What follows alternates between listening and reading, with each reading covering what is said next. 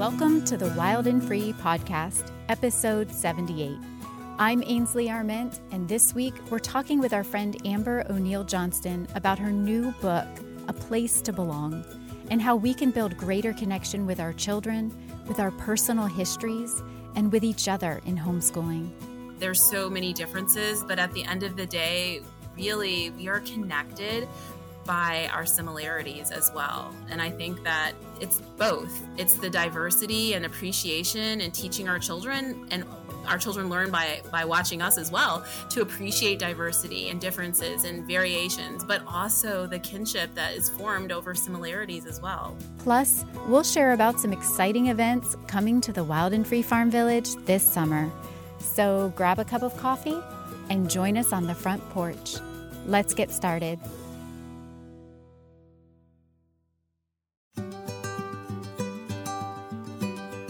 Having five kids, ranging in age from 6 to 18, comes with its own set of dynamics. Good things like having built in babysitters after a decade of never being able to go out on dates, and not so good things like feeling grandmotherly when I'm around other mothers of preschoolers. But my children's interests overlap in more ways than you might imagine. It's not uncommon for me to walk into the kitchen in the morning and find all five of them huddled around the homemade Play Doh I set out the night before, going head to head in a game of memory matching cards, or working together to construct a Lego set that my 12 year old might be tackling at the moment. When the oldest ones see me coming, they quickly move on to something else. But it's too late. I have already delighted in seeing them embrace their childhood, if only for a moment. I love what C.S. Lewis wrote. When I became a man, I put away childish things, including the fear of childishness and the desire to be very grown up. As our children grow older, they are expected to put away childish things. But many of them feel pressured to put away childlike things long before it's time. Children are meant to be children. And studies show that burdening them with adult challenges and responsibilities is harmful to their emotional health.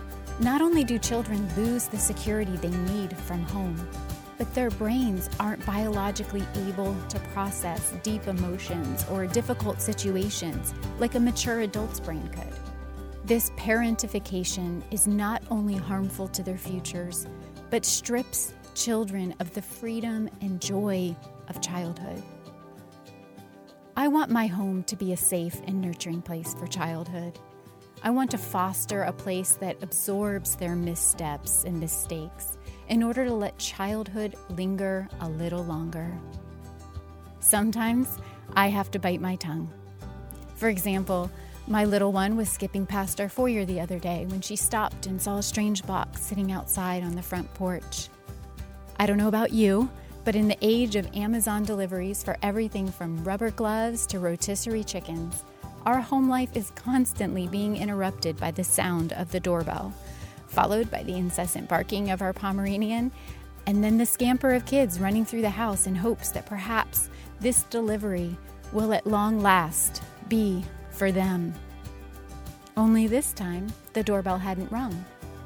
Mama, my daughter called out, there's a package at the door and no one dong the dong dong. I had to tell myself grammar lessons will come soon enough. The world will correct her and call out her childlike wonder in time.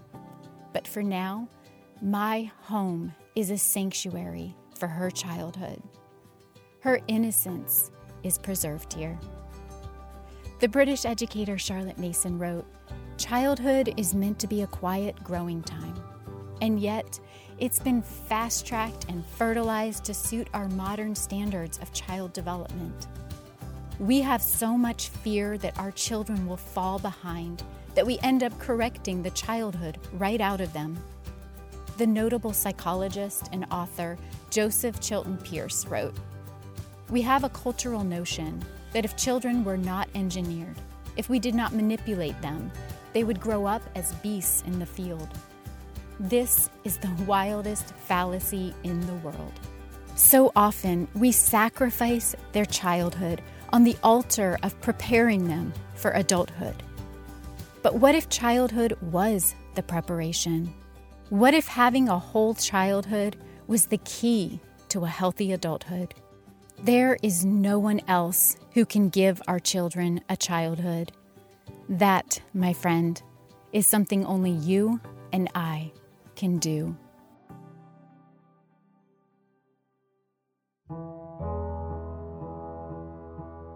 We'll hear from Amber Johnston in just a moment, but first, I wanted to share a special offer with you.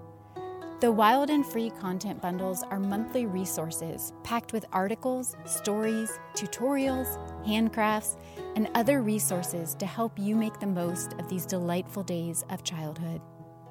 For this week only, when you subscribe to the Wild and Free content bundles, you'll get access to this month's Commonplace bundle, last month's Refuge bundle, and next month's Heal bundle when it becomes available on April 1st. That's three bundles in one week. Plus, we'll put a welcome kit in the mail that includes your first copy of the Wild and Free magazine. To take advantage of this special offer, visit bewildandfree.org slash bundles.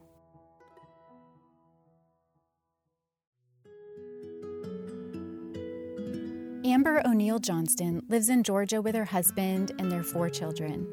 Her happy place is the back porch on a rainy day, preferably with a giant mug of hot tea and a good book. And although she was raised in the air conditioning, somehow the woods is where she feels most at home these days. Amber is the author of the new book, A Place to Belong, and writes about adding multicultural mirrors and windows to a traditional Charlotte Mason education at heritagemom.com. She recently sat down with us to talk about the book and how we can foster greater connection with our children, our personal histories, and with each other in homeschooling. Let's listen in. Thanks for joining me today, Amber. Oh, thank you so much for having me. I've been looking forward to it all day today. Oh, I'm I'm really excited. It's such an important topic and you know, I was thinking about it before we started and it's like, you know, my family, um, my husband's part Filipino, part Portuguese. Um, his dad was a migrant worker as a teenager. So in my homeschool, we have tended to read about the history of our people in a way. Like we've read about migrant workers, or we've read um, some about Filipino history, we've read about Portuguese. On my family, my grandparents were immigrants from Hungary. So we've read books by Hungarian authors. But sometimes people are like, why should I include other people or how do I be more inclusive? I think that there's a lot of questions about what it even means and why it matters for our family. Yeah, that's a great question. So that is kind of at the core of a lot of what I talk about in the book. But you know first i i think that it's important for our children to be rooted in who they are so i love hearing when you talk about the portuguese history and um and you know bringing in your family's background and so i talk about a thing called intergenerational self and how children who have a strong sense of that intergenerational self um, it's easier for them to develop healthy roots and to feel like their home is a place to belong. So I think the first step is um, just unabashedly like examining and studying and loving and exploring and celebrating your own culture or your child's own culture, their family culture. And then with those deep roots that are developed, I think the point of reaching out and learning about other people is so that our children can spread their branches towards others. And to me, the point is to develop kinship that's the end goal because I feel like even especially now there's a lot about diversity. Be diverse, do this you diversity here, diversity there. Yes, it's important, but I think diversity just for the sake of being diverse is kind of boring and not really um uh not really impactful enough for me, I have to have a why behind it. Like, why are we going to extend ourselves? Why are we going to do the harder part, the harder learning, the the research? Why are we going to do this? And to me, it's about relationship.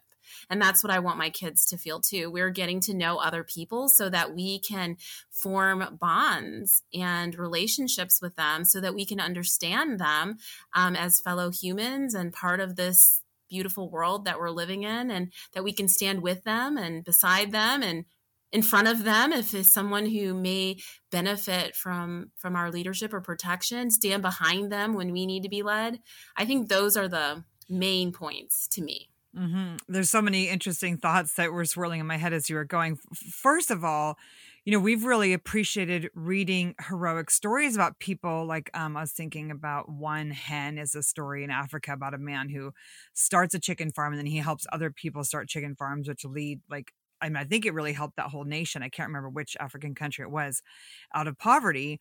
You know, so, you know, partly we read about other people to develop compassion and develop hope. But, you know, how do we like nurture our own family culture while still appreciating other cultures? I'm thinking, um, you know, for our family, we love Charlotte Mason learning. So that has made us more into, you know, classical poetry, beautiful art, music. And then for a little while, we lived in Mexico where some of the culture there, there was like more of a cartoon, um, like the murals. And it was just a different, like it was different art than we were used to. So we learned to appreciate it but it didn't necessarily become our culture. So how can we like appreciate other cultures without necessarily losing our own? Yeah, no, that's a really good question. I think that um, exposure is a big part of it, especially for younger children. I think that a lot of times what we consider familiar is what we consider beautiful.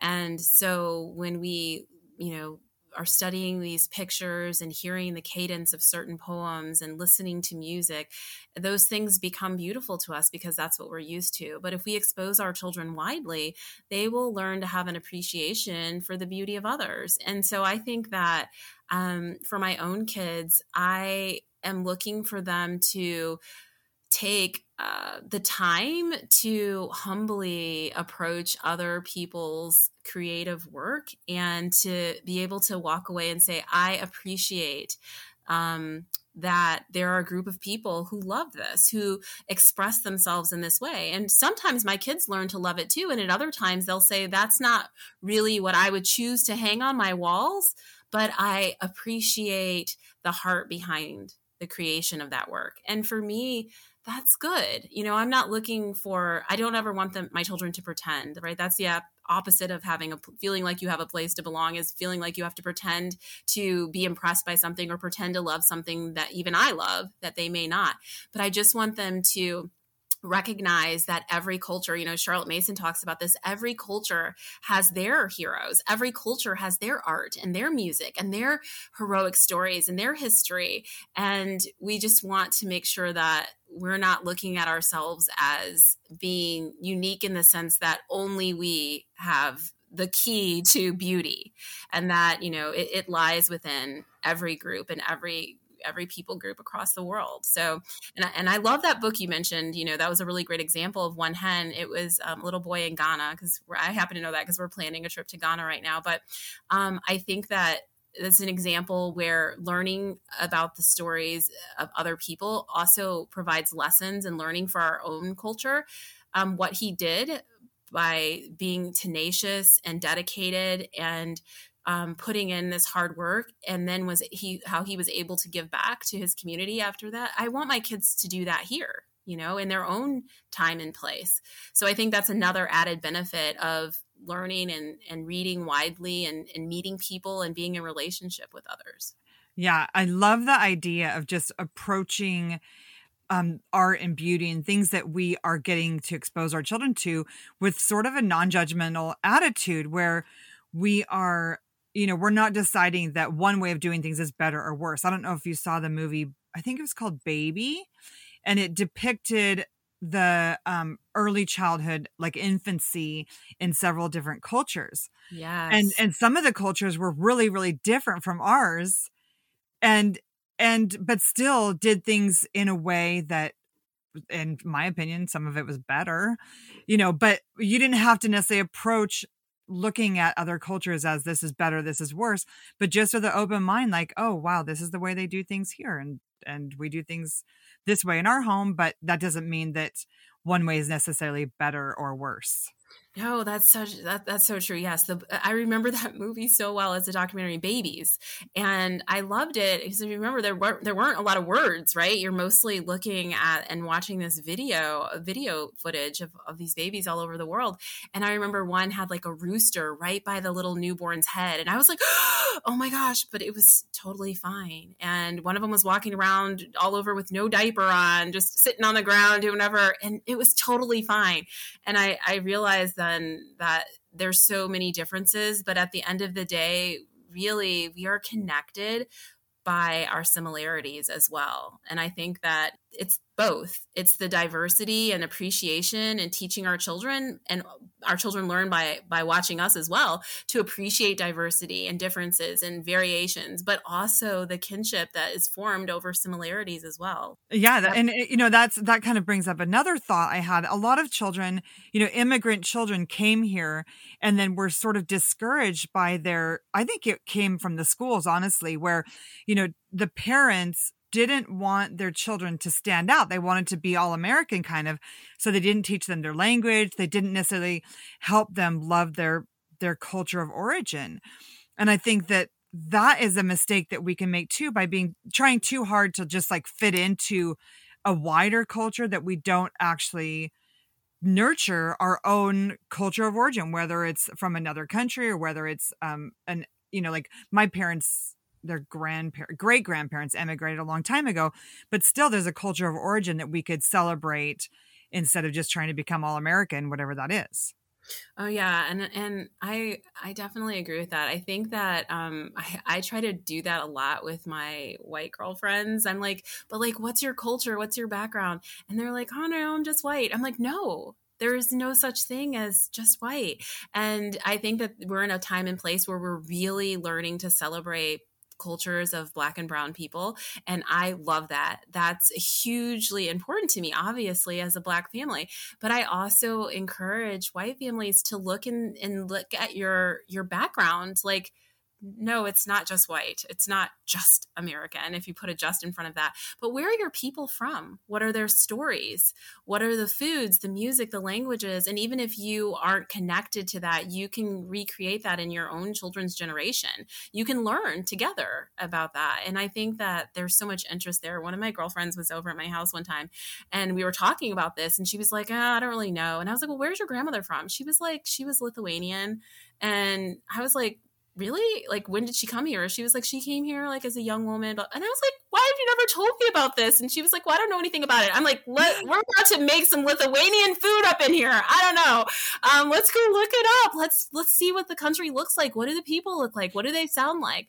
And she just was so amazed and i i kind of saw her face light up when she thought of her having a story that was special, that she had a special story that she could share with her kids, a story that she was just learning herself. So I ah. think that that's what a lot of this is about. We'll be back with Amber and Jen in just a moment. But I wanted to take a quick minute to tell you about our first family festival of the summer at the Wild and Free Farm Village. For centuries, people all over the world have celebrated the summer solstice with bonfires, food, dancing, and festivals. You might think of A Midsummer's Night Dream, a Shakespearean play in which the characters are beguiled by the fairies of the forest during this enchanted time. Regardless of how you see it, midsummer is a time to celebrate, a time to gather, a time to dance, a time to go on an adventure, a time to make flower crowns and take barefoot walks in the dewy grass a time to stay up late to take in all the light of the sun on the longest day of the year. Join us for the inaugural Midsummer Family Festival on the grounds of the Wild and Free Farm Village on June 10th through 12th of 2022. We could all use a little magic, don't you think? To learn more, go to bewildandfree.org slash upcoming. Now, back to Amber and Jennifer Pepito when we know that we have a heritage of overcoming, like when we know that our ancestors, um, by providence, in some way overcame. Like uh, one of my great grandmothers supposedly had a ticket for the Titanic and got delayed, and and therefore my family is here because she wasn't on that ship as a steerage poor passenger. Um, you know, so I think that when we start to know our heritage, our own background, it can help us have more hope for the future when we see what our ancestors overcame. Absolutely. And it also is another point of connection for our children. So uh, a lot of us, especially, you know, in our in our community are you know, our children maybe haven't experienced struggle to the same degree firsthand. And so when they see other people around them struggling or hear about it in the news, there can be a risk of othering, kind of like, oh, well, we're over here, we're good, but they are experiencing this hard time. I feel bad for them. But when they hear their own family's history, their own family's stories, and realize that this is a story of humanity, you know, whether someone's in the valley or someone's in the mountaintop at any given moment, may vary but that we all have this this is part of our tapestry right? And so it helps them to connect and say okay that person was just like my family was or ha- is experiencing something my family has experienced or will experience. Um, and i think that's just it's really really interesting. There's this quote um, there's a, a, it's a book. It's it was written in like 1970 i think. Um, it's called the omni americans. And in it this author has this famous quote albert murray. He says the united states is in actuality not a nation of black people and white people. It's a nation of multicolored people. Any fool can see that the white people are not really white and that black people are not black. They are all interrelated one way or another. I love that. I just love it too. And, yeah. and, of course, you know, that's not meant to erase anything. Uh, you know, I'm very proud to be Black. I want everyone to be proud of who they are. Yeah. But just to say that, I mean, basically what he's saying is it's all quite silly if you come down to it. And and if we were to blur those lines and realize like we're all just the same you know yeah I mean, it's it's not as cut and dry like my my uncle thought my husband was black for the first uh, you know first few times he met him because he was a darker skinned portuguese filipino american who was out in the sun a lot with curly yeah. hair you know so it's like yeah. um there is a, you know especially and that is one beautiful thing about the fact that there is more like I, I know that there's been a lot of problems i don't want to diminish that but i feel like there have been more interracial marriages in the last 50 years and and less of a stigmatization on um on cultural like on on ethnic backgrounds mixing and so it is getting even more beautiful the whole tapestry of of you know olive skinned and white skinned and black black skin becoming it, harder. Yeah, yeah. It's becoming harder for people to peg to peg people right? Like they don't they? don't know. And and i think oh great. Let's confuse the pot even more. I mean i just i i i again i think that um, people are often either on one camp or the other. They're either like i'm really proud of who i am. I'm so into this. I'm into my culture. I'm into my heritage. Or they're just like we're all the same. There are no differences to celebrate because everything's the same. And i'm like i'm like both like yes and you know like i am who i am and i'm so proud of my heritage and i want to celebrate it and i want people to appreciate it and and i want to do that with my kids and at the same time i want to mix it all up and be like we're sisters we're brothers like come on let's do this thing together let's be in relationship with one another. Let's get to know each other. Let's be there for each other. So I think that we don't always have to choose either or, but like we can have it all in this. I, I think that's so important, Amber. And you know, I know one of the things that can kind of stump us eh, right now is we you know we can sometimes guilt can make us withdraw. You know sometimes when you when you are worried about what you might have done in the past or what your ancestors might have done in the past you know my um my husband's uh let's see so his grandparents had to get married either in Nevada or Mexico. I'm not 100% sure on the story because it was illegal for a non-white like they were portuguese and philippine one the mom was portuguese uh, or the great grandpa portuguese let's see the great grandma was portuguese the great grandpa was filipino and they were not allowed to get married in California because it's illegal for a non-white to marry a white, which neither of them were really that white in a way. But, you know, so there's some guilt about the way things have happened in the past and, and things that have been done. But I also don't want my children to live in like a state of shame or guilt about being white-ish. How do you how do you deal with that? Or how do we teach our children to care about what happened in the past without putting them in shame? Um, I think there are, are, several different ways. One, I think being in relationship you know having them again in community with people who are different and and people who are the same right now where when they're hearing about this history and what happened in the past they can already look at where they are in the present and say like oh things are changing things are getting better and i'm a part of that um, and i also think you know when we tell stories of the past i was talking to a friend about that and she was like but my kids feel really bad um, you know when we talk about like enslavement and and all the horrible things that white people did. And I was like, well, do you read stories of abolitionists with your kids? Because to me, I, I think that just as much as you can read about the things that were negative, you can also point your child to the to the fact that there has always been someone to stand up and say no, this is wrong and I'm not going to deal with it. I'm not going to accept it. And I'm like, be that person. You know, identify with that person in history as well, just as much as you may see aspects of your heritage in in, in other, you know, in other ways. So I think it's difficult. Um, and it doesn't escape any of us. You know, I remember in school reading books like Huckleberry Finn and, um, you know, To Kill a Mockingbird and all this, and to be the only Black child in the classroom with a white teacher and all white students, and how horrible that experience felt, you know, every time they said the N word or every time, you know, we tried to examine something and I was holding all of that on my shoulders. So, all of our kids, on no matter what their background, have experiences where they're having to process and deal with the sins of our fathers. And that's, you know, part of the fallen world in some ways. Yeah. I've I've been at uh, like a few different kind of services where there was a time of repentance almost like where people were essentially saying sorry maybe to it was maybe to some of the black church leaders or um, native american leaders. And you know I, th- I, think there is a place for saying we're sorry even if we're saying we're, we're sorry on behalf of somebody else is not even ourselves. But then I, I agree with you that we have to be able to go on and identify like we can just as easily identify with william william wilberforce or somebody who really fought against injustice as with someone who was a part of injustice. Yeah, definitely. And I think that a lot of the things that, you know, you're talking about, like the um, apologizing, um, the showing empathy, you know, I always tell my kids, you know, we can have, we have the opportunity to be hospitable, to show hospitality to others, to show empathy. Um, and sometimes you do apologize. I apologize on behalf of things my children do at times, you know, and I didn't do that, but I understand that there was a part of um, something that is a part of me um, that harmed or hurt someone in a situation. And, and I am sorry that that happened. Um, so I think that humility, along with forgiveness, and I mean, this is heavy, big work, right? And we're asking our kids to participate in it.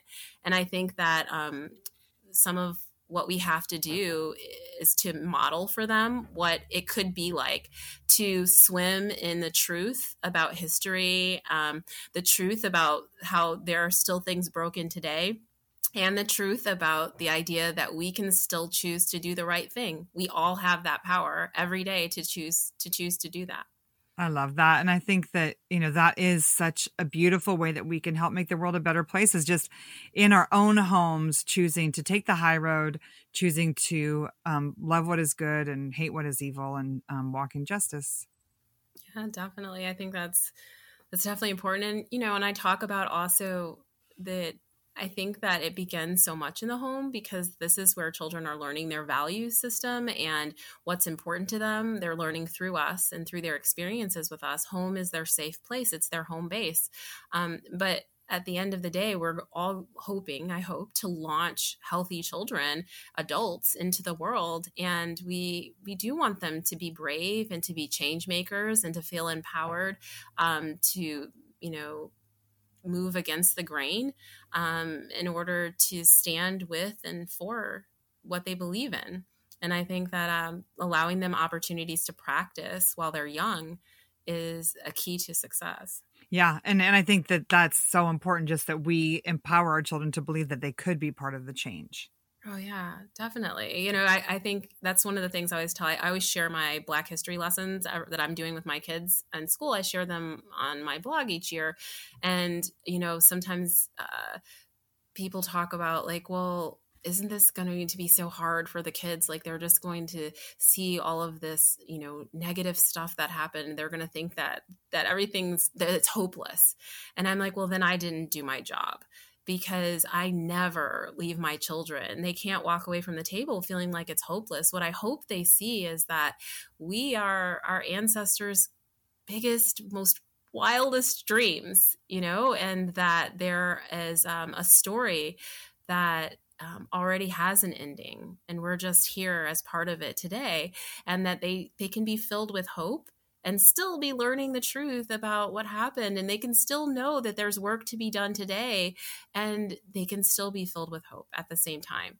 So i think that it's our job to um, not just kind of throw heavy material at our children but to actually swim in it with them with all of the years of conversations and discussions and examples and to let them hear us be vulnerable to let them hear us when we're angry about injustice um, to also let them hear us talk about successes and progress that's being made so i think that kids can handle a lot more than we probably give them credit for yeah, that's a, such an encouraging way to end this episode. And I'm really excited to read your book, A Place to Belong. It's already been pre ordered here. And I hope that um, the Wild and Free community can get their hands on it and really be able to encourage our children to towards a more inclusive future. Thank you so much, Jennifer. I love talking to you every time, and I appreciate you having me on. Thanks so much, Amber. I cannot wait for this community to read your new book, A Place to Belong. It's truly amazing, so deeply thoughtful and beautifully written. Well, that's all the time we have for today, but join us again next time for the Wild and Free podcast.